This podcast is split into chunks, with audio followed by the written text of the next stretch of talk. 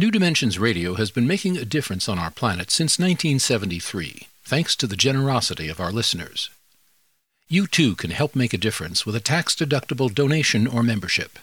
Please visit our website, newdimensions.org, and just click the Donate button. We at New Dimensions thank you for your support.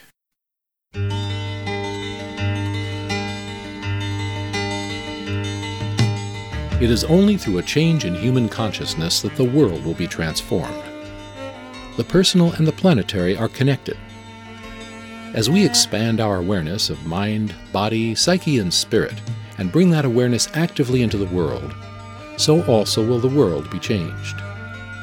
This is our quest as we explore new dimensions.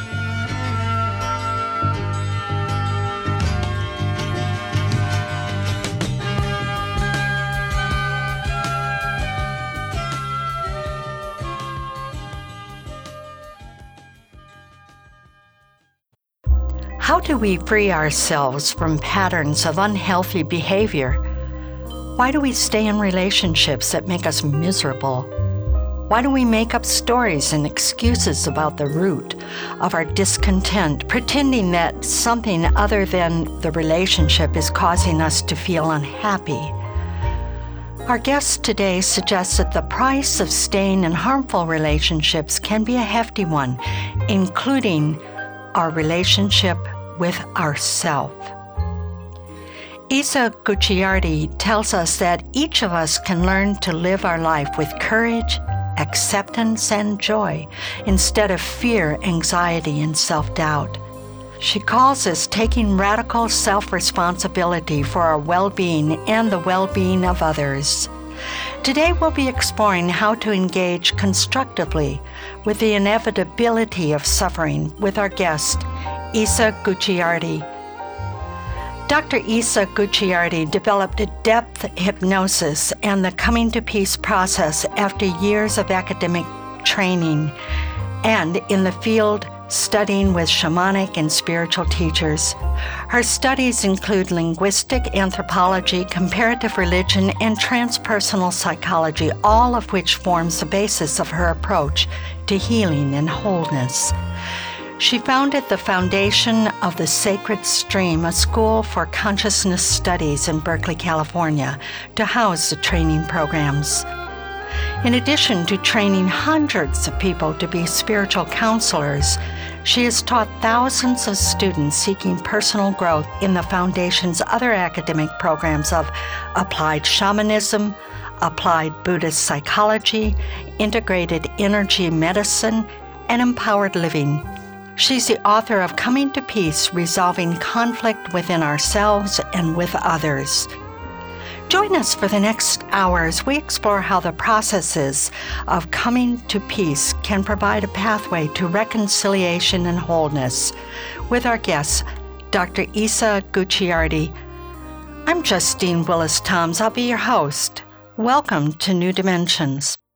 Isa, welcome. Thank you, Justine. Thank you for having me. It's my pleasure. I would love for you to give us a little background on how you came to depth hypnosis. I know you had an ailment and a doctor asked you a question. Can you tell us about that? Yeah, I was um, raising two small children and running a business at the height of the dot com in downtown San Francisco. And I was happy. You know, I thought everything was going great. And then I get these blood tests back, and it's like, okay, you've got this autoimmune problem that's going to be with you the rest of your life. And here are the medications that you have to take. And I was like, I can't do this. This is not possible. There must be something else I can do. And that doctor, the question that he asked me as he was in the middle of explaining the whole thing to me said, you know, some people who when ha- who have this particular issue have suffered some kind of loss. Have you have you had some kind of a loss? And I was surprised coming out of his mouth because he was a very traditional, empirical kind of guy, and that he would think that there would be anything related to emotional or mental issues with a physical problem. So I really paid attention when he asked. And so I really sat down and thought about it. And I, I thought, you know, I think I may have lost myself you know like i you know i'm doing all this work for the for the company. I had a translation company and we were booming booming booming. And you know i was dedicated to being there for my kids at three o'clock picking them up. So i was running the company and then picking my kids up and you know spending time with them until they went to bed and then working all night and then getting up with them in the morning and taking them to school and then you know working while they were in school you know so I, I really didn't have any time for myself. And so i thought i'm going to have to find out you know what have i lost? And that took me on a long journey. And really what i had lost was a lot of memory of my own conflict laden childhood it was one of those things that i was trying to forget and I got myself real busy making sure that I forgot. And when I started working with a hypnotherapist, I started realizing, you know, there's these parts of myself that have a voice and they want to be heard, and I need to listen to them. And of course, I could only access those parts of myself in that altered state of consciousness that hypnosis produces because it kind of disables the conscious mind's defenses and the conscious mind's effort to kind of keep things orderly. And so I had quite a path uh, for myself and my own healing. I did heal myself from the autoimmune disease uh, with hypnotherapy and by returning to my longstanding meditation practices and re-engaging with my shamanic practices. And i thought you know if this helped me i want to help other people. So i sold my business and i went back to school and I studied hypnotherapy and transpersonal psychology. And as I sat down with people to start doing hypnosis, the information about soul retrieval, power retrieval came flooding in as I realized I can't just do a typical hypnotherapeutic script here. I have to generate the soul retrieval that's going to help this person deal with this issue. And then, you know, I, I started realizing okay, well, this person who cannot rest, who's got a mind that's going crazy, needs meditation. So we need to bring in some meditative processes. And pretty soon, depth hypnosis was born. And I called it depth hypnosis because of the way that it helps you access the deepest parts of the self. And it ultimately combines shamanism and Buddhist principles with transpersonal psychology and hypnotherapy, uh, particularly uh, strong emphasis on regression work in depth hypnosis, where we're doing age regressions, past life regressions, prenatal regressions, because again, it's in these parts of the self that we often find the roots of symptoms that present themselves. So, you know, people come to hypnosis, for instance, with, you know, a desire to quit smoking or a desire to stop overeating or a desire to be able to present to a group of people without having a lot of fear, or maybe they have fear of flying. These are the reasons why people come to hypnosis for help.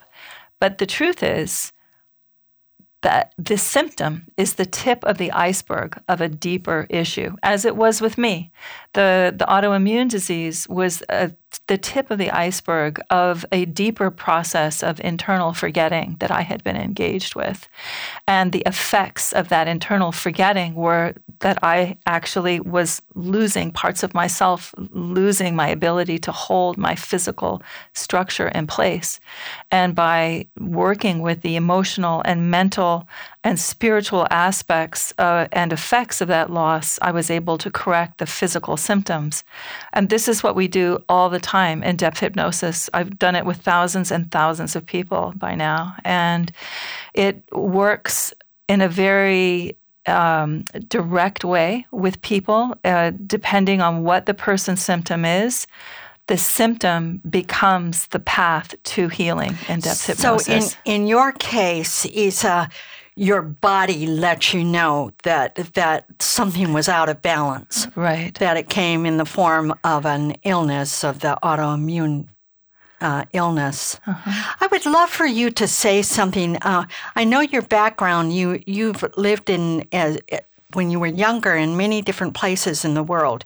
You started off in Hawaii and also Mexico, and then Iran, I think. Saudi Arabia, uh, oh, Saudi Arabia and Lebanon, yeah. And uh-huh. Lebanon. So I would love for you to just give us a little taste of how those places in the world influenced you. That's a great question, Justine. It's something that I've really tried to understand myself. And so thank you for asking that question. Um, you know, I think that, uh, you know, certainly Hawaii, um, with its incredible beauty and and you know I had this amazing relationship with the nature there that was very very informative to me as a young person and was really the basis of my opening in terms of shamanic understandings and I didn't realize it at the time, but it certainly was. And the experience in Mexico really focused on my relationship with the Huichol Indians, who were the ranch hands at a, a ranch where I was left I had a series of being of experiences of being parked by my family, you know, and so they would park me at this ranch, which was just about the best thing they could have done because these people were incredibly kind and really began to show me how being in nature and being among people could actually happen at the same time because up until that time I had had this experience of there's peace in nature and there's conflict with humans. you know, and it's like, and my earliest question that I can remember is how do I bring the peace of nature into the world of humans? And the, uh, the had a, a rather um, cohesive community. They, they showed you a different way of being with people. Is, is that correct? That's right, because they were very much aligned with the natural world. And so it was very instructive to me. And then when I moved to Saudi Arabia, I had an experience of a completely different experience of people being very much, you know, among the Bedouins. I, I did have this very wonderful experience of being able to be among the Bedouins uh, because we lived out in the middle of the desert and I would sneak off and go hang out with the goats and eventually the bedouins would catch up with their goats and i could talk to them uh, it was very off the reservation kind of experience for a woman in Saudi Arabia. At the time, I was a young teen. And the more typical experience was, you know, very stringent, strict rules about how you dress, where you go, how you act. And, you know, that was an almost was repressive. Very repressive. And in the book, I describe the experience of being near the marketplace after the weekly executions. And the smell of blood in, after those executions was just so intense 110 degree heat, and the smell of blood, and knowing of all the suffering that had happened there. And I was like, what is going on with people? You know, like, what is the matter with human beings that they are doing this to each other? And it really, you know, ignited me to try to understand, you know, what what is this world, you know, and what are the arbitrary rules that are keeping us from being able to be with ourselves in a natural way? And so, you know, I began studying, you know, cultural anthropology, trying to find a culture that really did reflect like the Huichol culture, the peace of nature. I want to remind our listeners that I'm here with Isa Gucciardi. She is the author of Coming to Peace Resolving Conflict Within Ourselves and with Others. And if you want to know more about her work, you can go to her website, sacredstream.org. Sacredstream.org. Or you can get there through the New Dimensions website, newdimensions.org. I'm Justine Willis Toms. You're listening to New Dimensions.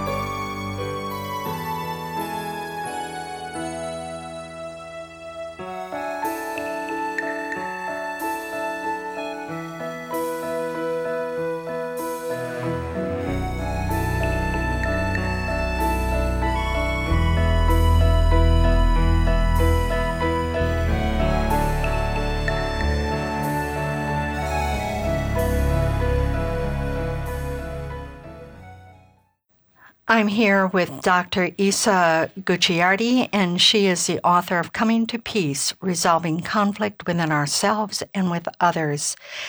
Isa, um, in, in that, talking about depth hypnosis and your also your process coming to peace, um, one of the main ingredients in that has been uh, the idea in the process of deep listening. I, I would love for you to talk about what your view of that kind of deep listening is.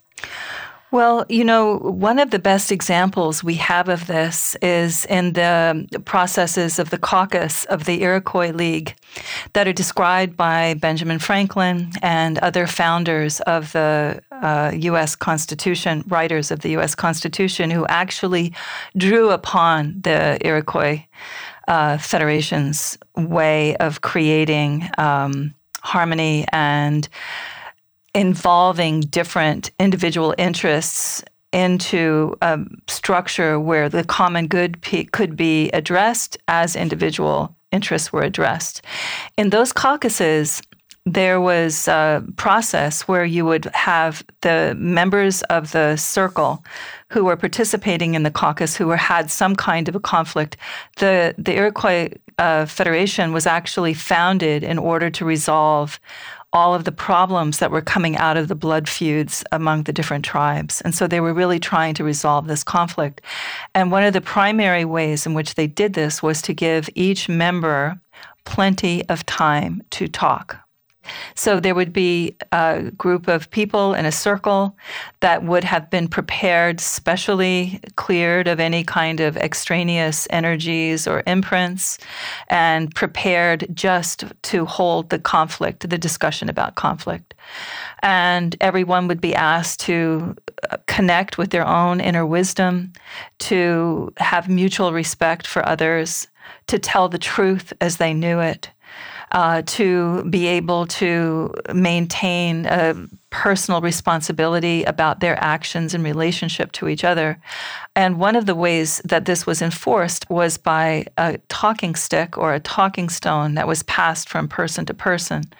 And only the person who had the talking stick could speak. And that meant there was no interrupting, there was no over talking.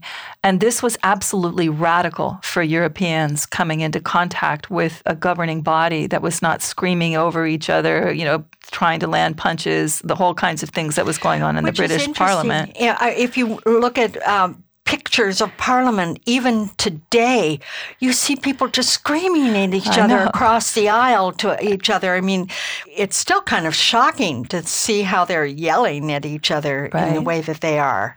And that sort of thing would not be tolerated. If someone were to do that sort of thing in one of these caucuses, they would be asked to take a moment of silence and then when they could return and speak with respect that they could return. And you know it was interesting because this process that i just described is also a process that you find in the pacific and in hawaii. It's called ho'oponopono.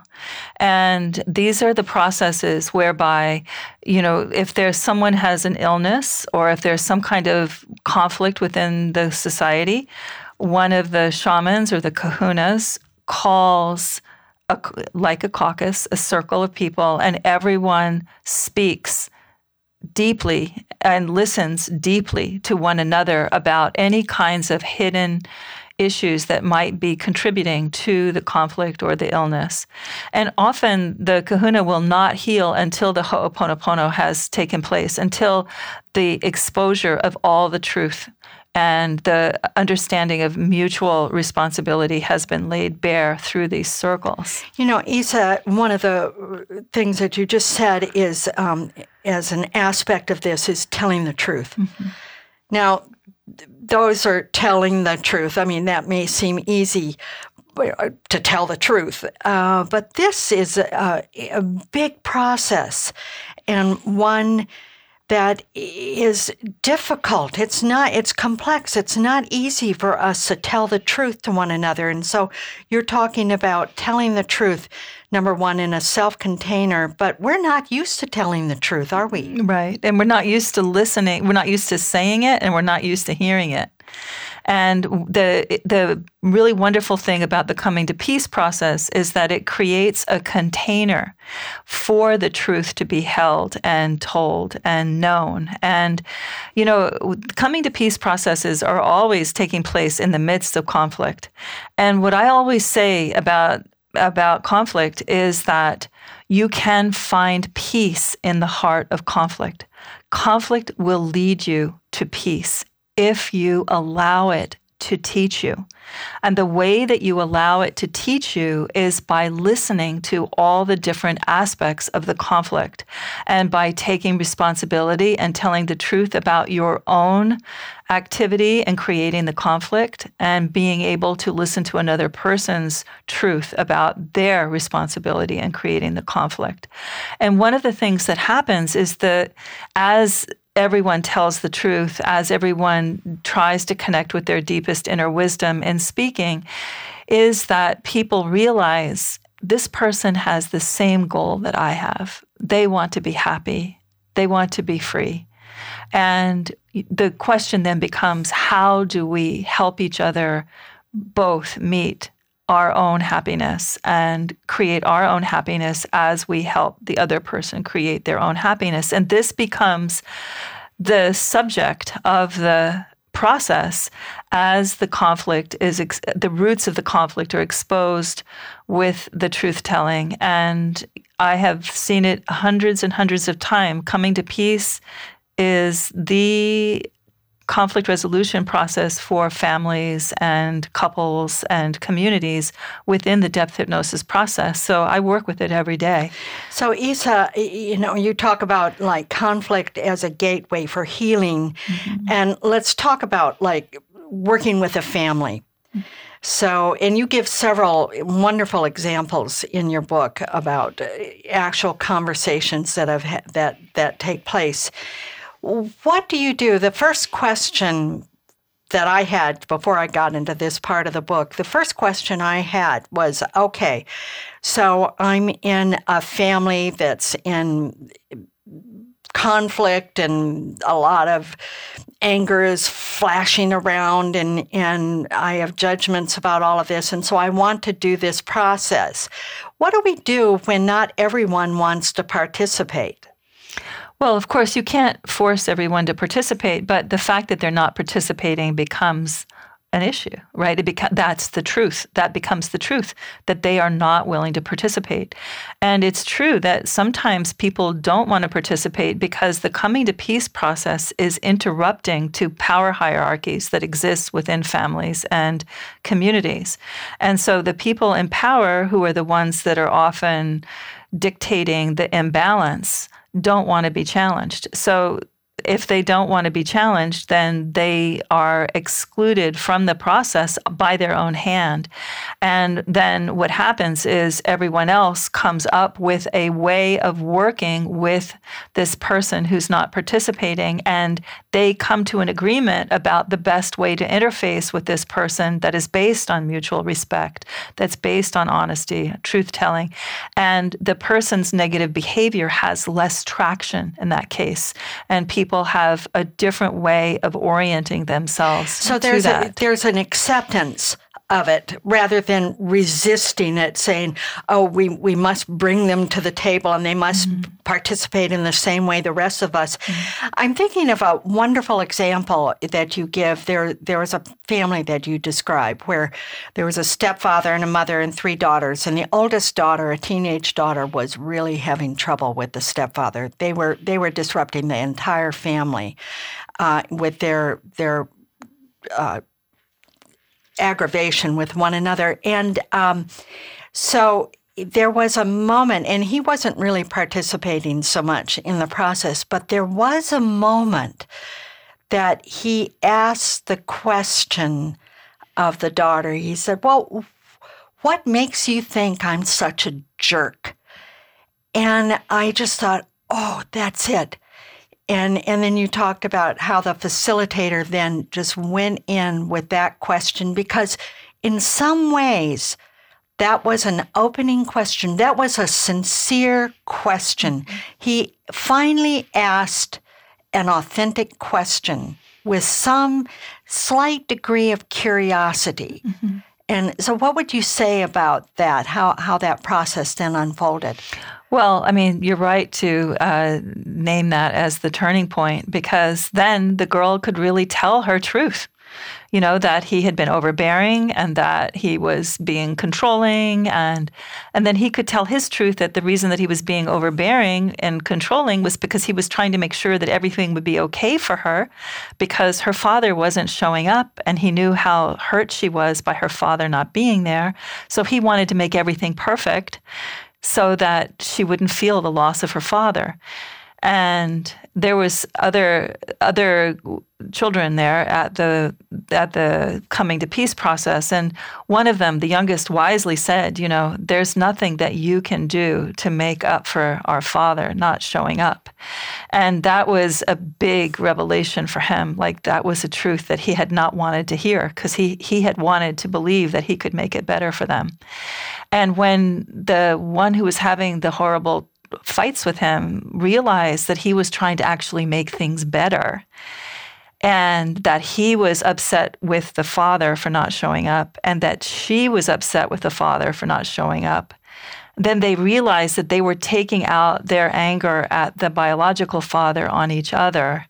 And they realized that they were both hurting and that he was trying to come up with a solution then there was this huge reconciliation and a lot of apologies and you know a lot of determination to create uh, you know that he was going to work on his own internal process to try to understand why he was so driven to try to make things better for them. So isa when when this happens, it's often a surprise, right. isn't it? It, it? it kind of then goes boom down yeah, into yeah. this other level, and you can feel it when right. you're doing this work. I mean, I, have I've spoken to you about the deep circle work that I've done for mm for many decades now, and you just feel it when there is this breakthrough. And it's not that we have to do anything; we're not trying to fix a problem, but you feel a kind of enlightenment that happens. A, a, light bulb goes off in, in people, and they go,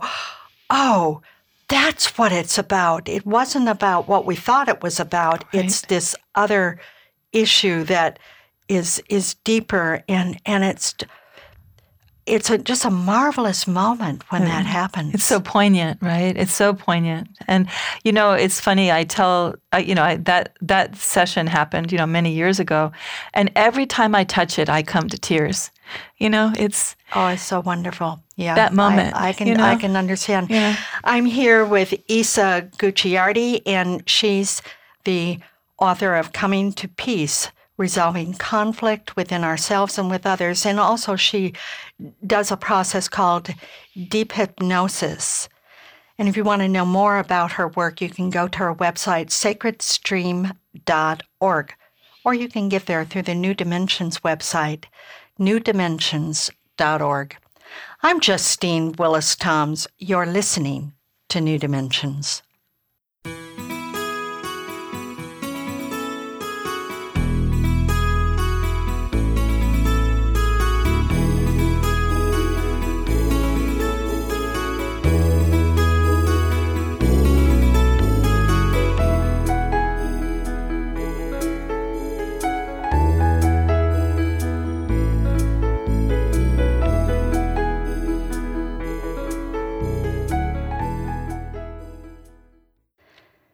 I'm here with Dr. Isa Gucciardi, and she's the author of Coming to Peace Resolving Conflict Within Ourselves and with Others.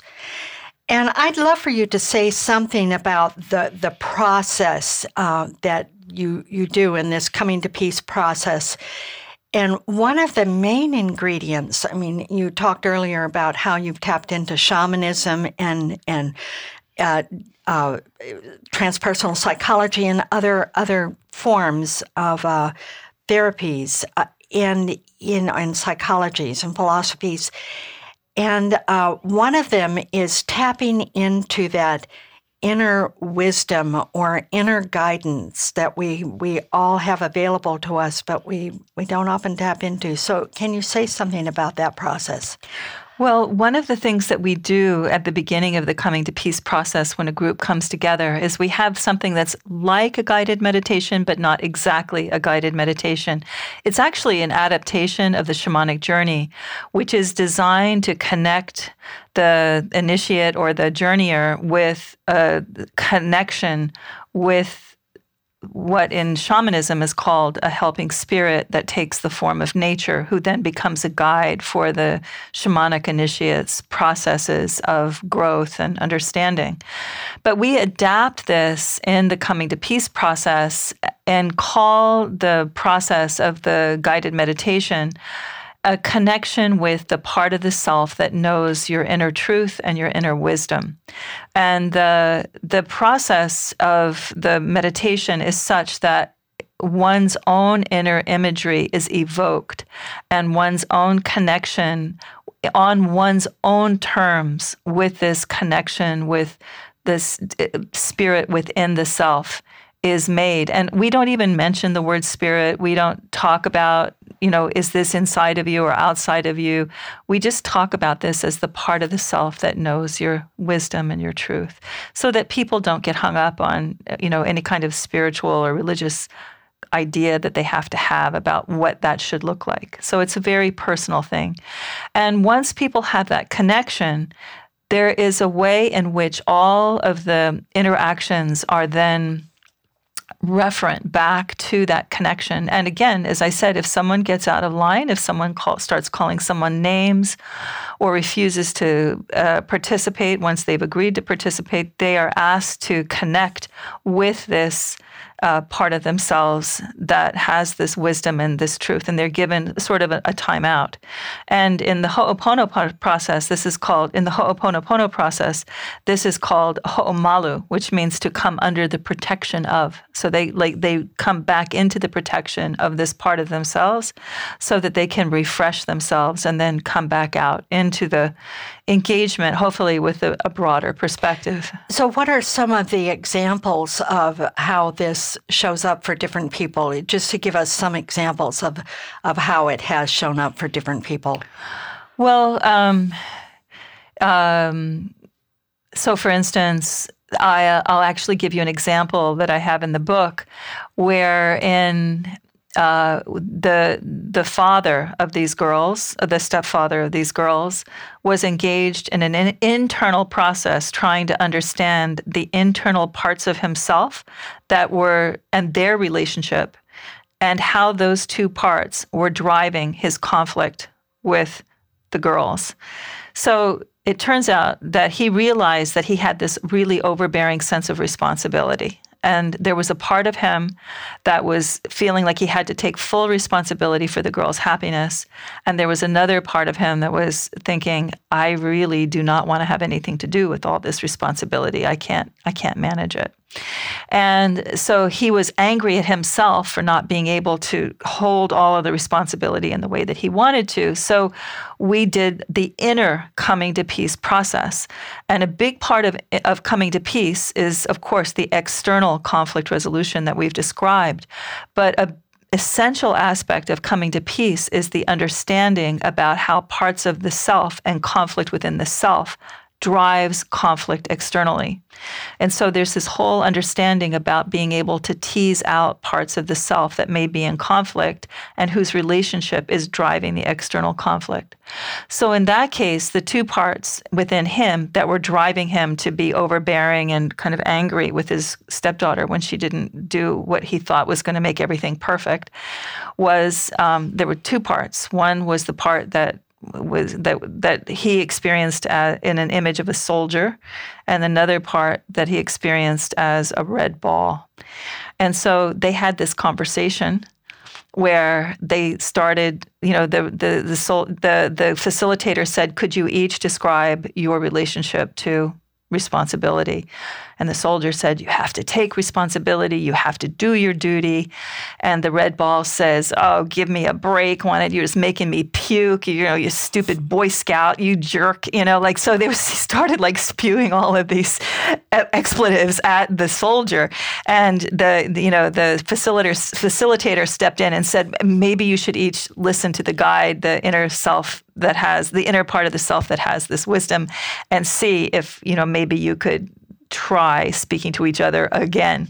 So the red ball, you know, reluctantly kind of stood, stood, you know, went quiet for a while and it came out and said, okay, I'm sorry, but you're a Boy Scout jerk, you know? and then you know, I had to go back in again. And then finally they were able to kind of have a very constructive conversation about uh, sacrifice and duty and what was appropriate and what wasn't. And, you know, self-care versus care of others. It was a very constructive conversation that ultimately led him to a lot of self-transformation on his his own, even independent of the relationship with the girls. So what you, what was done is uh, uh, guided him to look at his unconscious motivations uh, that what what right. was underneath the surface, and this is where the adept hypnosis goes. It goes more to the, those root yes. causes, right, right, than than just the surface that are are the may seem more obvious, but may not really get to the underlying motivation. That's right. That's right. Um, and, you know, by understanding that there is a way to kind of voyage within the self, um, these deeper motivations can be revealed. And in the same way that the deeper motivations are revealed when there's spaciousness in the external uh, relating within the coming to peace circles with other people, that same spaciousness is needed internally as well. And by going again beyond the confines of the conscious mind, which of course is a very helpful state of mind, but it's a problem solving state of mind that is designed to block out anything that might disrupt order. And of course, we all have things within us that disrupt order. And, mm-hmm. and we need to be able to access them in a coherent way without tra- traumatizing ourselves or traumatizing others. And so, having this part of the self that knows one's wisdom acting as an anchor, and then defining the parts of the self that are actually in conflict, and then allowing those parts to tell the truth about their experience again, with a lot of spaciousness, so much is revealed and so much is resolved within the self. No, that's no small thing when you say allowing spaciousness, because in, in Western society, and especially in the US, we are so quick to interrupt each other and just jump in with our judgments and with our solutions and and we're very quick. I mean, we, we interrupt each other.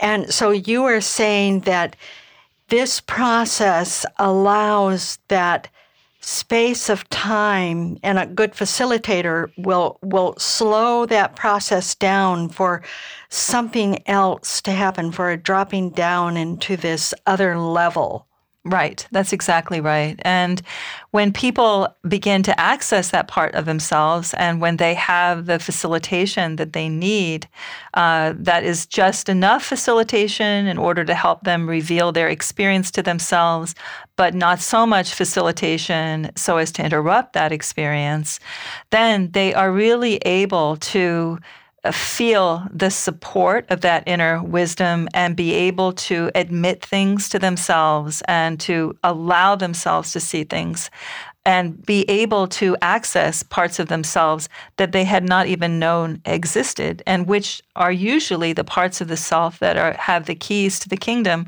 about how to resolve the presenting symptoms that are occurring on the surface. You know uh, it's just reminding me of my deep circle work uh, which um, we, we often talk about when people are new to circle work or to this a process like this. Um, they can be very impatient, uh, and and I call it um, developing circle stamina.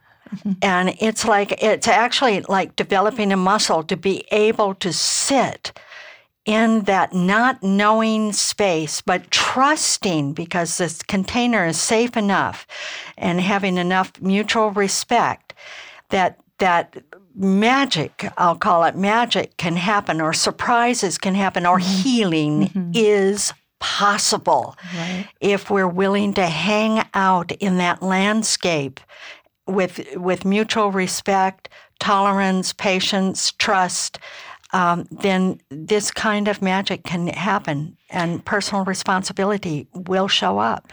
Yeah, everything you're talking about right there are actually Buddhist principles. And, you know, of course, coming to peace draws heavily on Buddhist philosophy as well. And I know myself in my own Buddhist practice, the most difficult practices for me are actually patience and tolerance. You know, I'm I'm one of those people that I want to get things done, I want to define things, I want to move on. And this is one of the really great teachings for me as a facilitator of coming to peace processes that the coming to peace has taught me patience, it's taught me to trust there will be resolution. Even if you don't see where it's where it's going to go or where it's going to come from it will be there. And that mental discipline is what you do develop in a in a buddhist practice. That that that patience, tolerance, mutual respect, you know, compassion, bringing compassion to everything, even when things are getting a little bit heated, to keep moving into that spacious, compassionate place to try to help create an opening to understand where that heated conflict is coming from within the person. You know, I can see, Isa, that this could be when when we talk about larger systems, let's say uh, whole political systems or or or you know governments and and communities and things like that, where we think, oh, we really want to help heal conflicts. That here is a way that we can start to practice it with what is close to us we can start to practice within our own families, within our own personal relationships. That is no small thing. No, and right. and to to know that we are contributing in some way to the greater whole. Uh, by by learning how to do this and practicing it, so that it it radiates out, um, is I, am I'm giving you my bias and, and belief system because I I think it's effective. So um, I'll have you come in on that in just one moment. I want to remind our listeners that I'm here with Dr. Isa Gucciardi, and she is the author of Coming to Peace Resolving Conflict Within Ourselves and with Others. Her website is sacredstream.org, or you can get there through the New Dimensions website newdimensions.org. I'm Justine Willis Toms. You're listening to New Dimensions.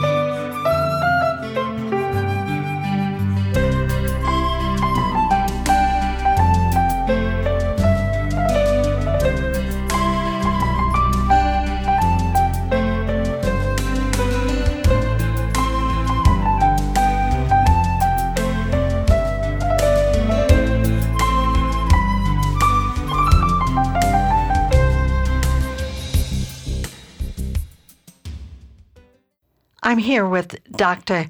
Isa Gucciardi, and she's the author of Coming to Peace Resolving Conflict Within Ourselves and with Others.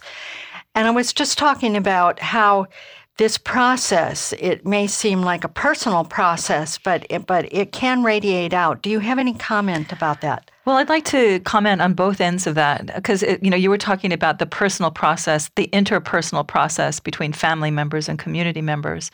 But actually, if you begin internally with the inner coming to peace process to understand different parts of yourself. Um, like you could have one part that wants success and another part that is afraid of success. And if you could sit down and have an inner coming to peace discussion between those two parts, you might start manifesting things differently in your life, and that would change your community around you, right? So you could, I would comment there, you know, not only in interpersonal relationships is the coming to peace process helpful, but in the internal process of understanding different parts of the self and their relationship and how their relationship affect the way that you engage with others externally is is uh, you know one place where transformation can occur as conflict is arising in interpersonal relationships. So would this help us avoid like polarization, going to that either or place? Definitely, it, uh, it would resolve dualities, all kinds of dualities, absolutely, and it would help a person become more integrated and whole within themselves, so that they could be more effective in bringing their gifts into the world. That would help change the way that the community functions with them and around them. Now, that doesn't mean that we uh, avoid the or or don't have judgments about bad actions of people. There are certain people that are bad actors out there. Right. I mean, it, just because you can come to peace within yourself doesn't mean that you lose your discernment and being able to determine whether or not someone else is creating conflict or or or creating peace.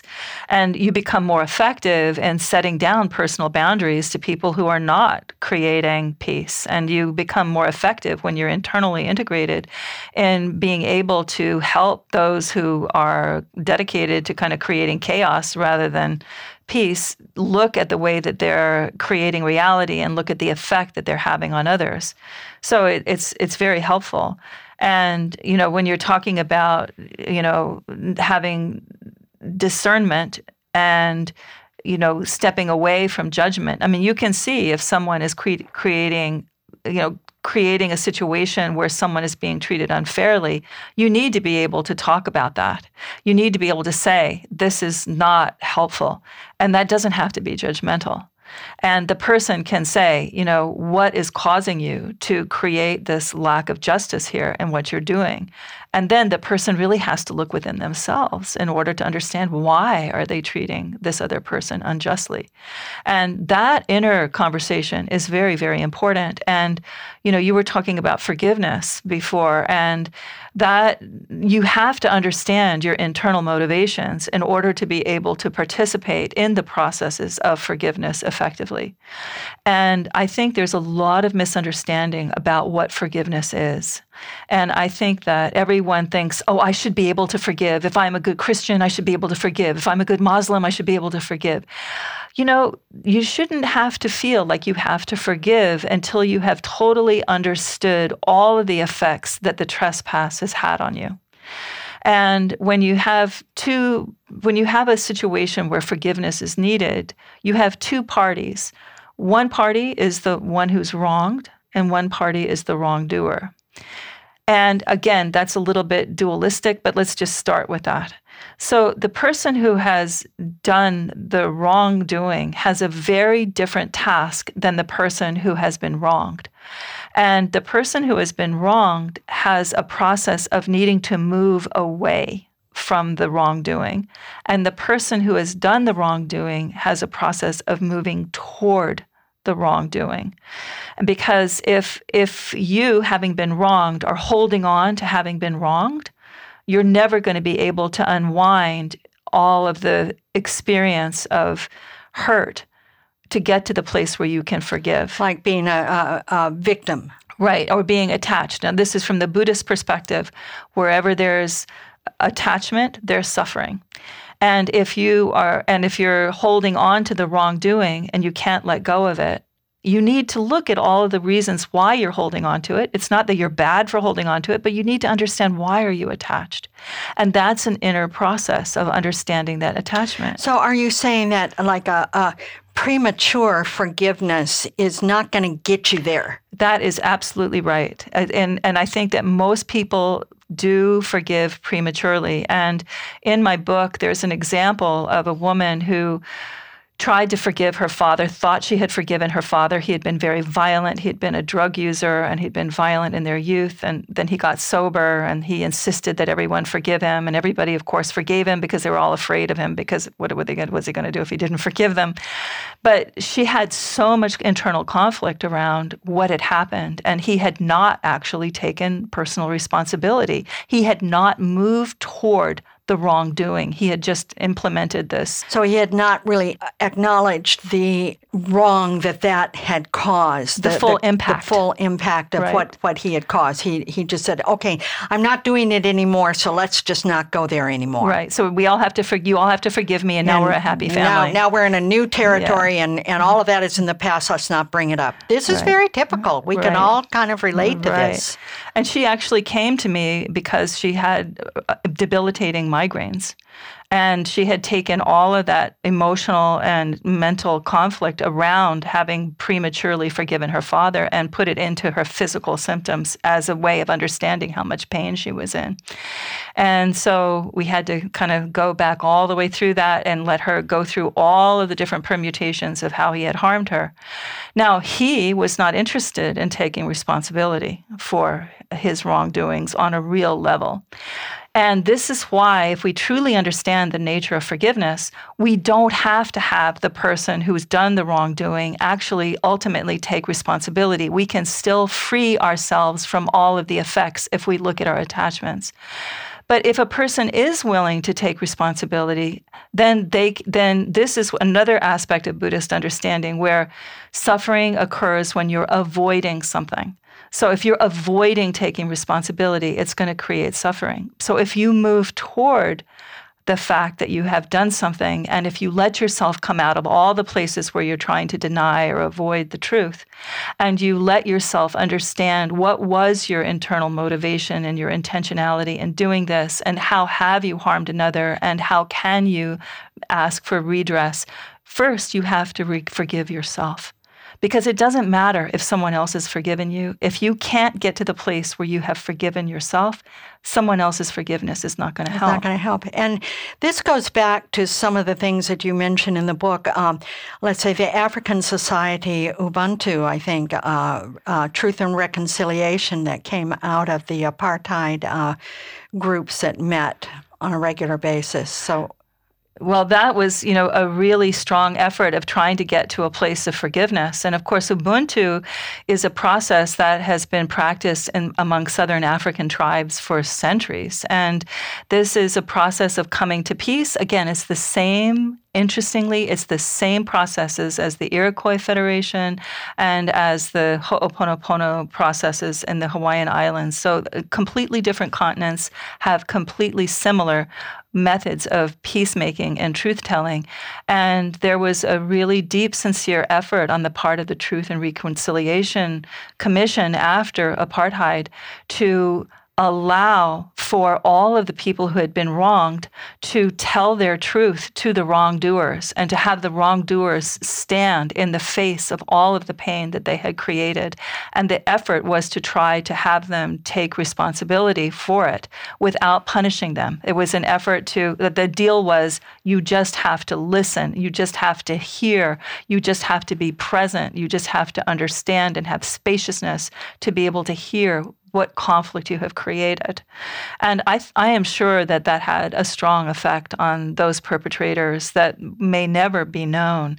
And certainly it had a very strong effect on the people who had been harmed. And I think that there was a, I think that there was so much that happened uh, in those years that they they would probably need many more years of that kind of process in order to be completely free of it. And of course, you know Nelson Mandela and all of the people who tried to create a state based on you know the effort to get to forgiveness through Ubuntu um, had their work cut out for them. You know. So this is where in your work, uh, your shamanic work, and and your work in in with indigenous cultures, just brings this wisdom to the fore. Uh, there, there's this other deep wisdom that's available to us that comes from these indigenous cultures and that we can access through our own practice of connecting with uh, the with our inner wisdom and connecting with the wisdom of the earth directly. And this is one of the things that we do um, in the applied shamanism program at the Sacred Stream is we really help people establish a relationship with the earth that is their own, and that has probably been there all along, but they haven't been able to connect with it in a real and direct way in order to be able to bring it into their lives to create change. And, you know, when you combine this with the discipline and the perspicacity that Buddhist philosophy and science offers, you really have a, a, a wonderful wisdom system that can create transformation not only on a personal level, but on a family level and a society level. Isa, I want to thank you so much for being with us today. Thank you so much, Justine. It's such an honor to be here with you. I've been an admirer of yours for so many years. Thank you so much. I've been here with Dr. Isa Gucciardi, and she is the author of Coming to Peace Resolving Conflict Within Ourselves and with Others. And her website is sacredstream.org, sacredstream.org, or you can get there through the New Dimensions website, newdimensions.org. I'm Justine Willis Toms. You've been listening to New Dimensions. This is program number 3623. New Dimensions Radio has been making a difference on our planet since 1973, thanks to the generosity of our listeners.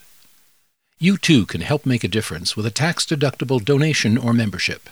Please visit our website, newdimensions.org, and just click the donate button.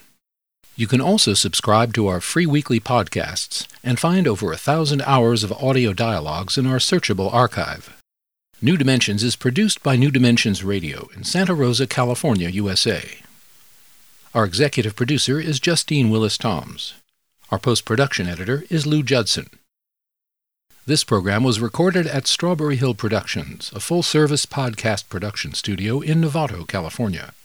We sincerely thank all of you who have supported us by being members of Friends of New Dimensions, as well as members of our affiliate stations. My name is Dan Drayson. On behalf of everyone at New Dimensions, whose endeavors make this program possible, I'm wishing you well. New Dimensions Radio is an independent producer supported by listener contributions. To find out more about the program you've just heard, to subscribe to our free weekly newsletter and our New Dimensions and New Dimensions Cafe podcasts, and to access thousands of other programs in the New Dimensions archive, please visit our website, newdimensions.org. That's newdimensions.org. Or call us at 707 468 5215. That's 707 468 5215. Please join us next time as we explore new dimensions.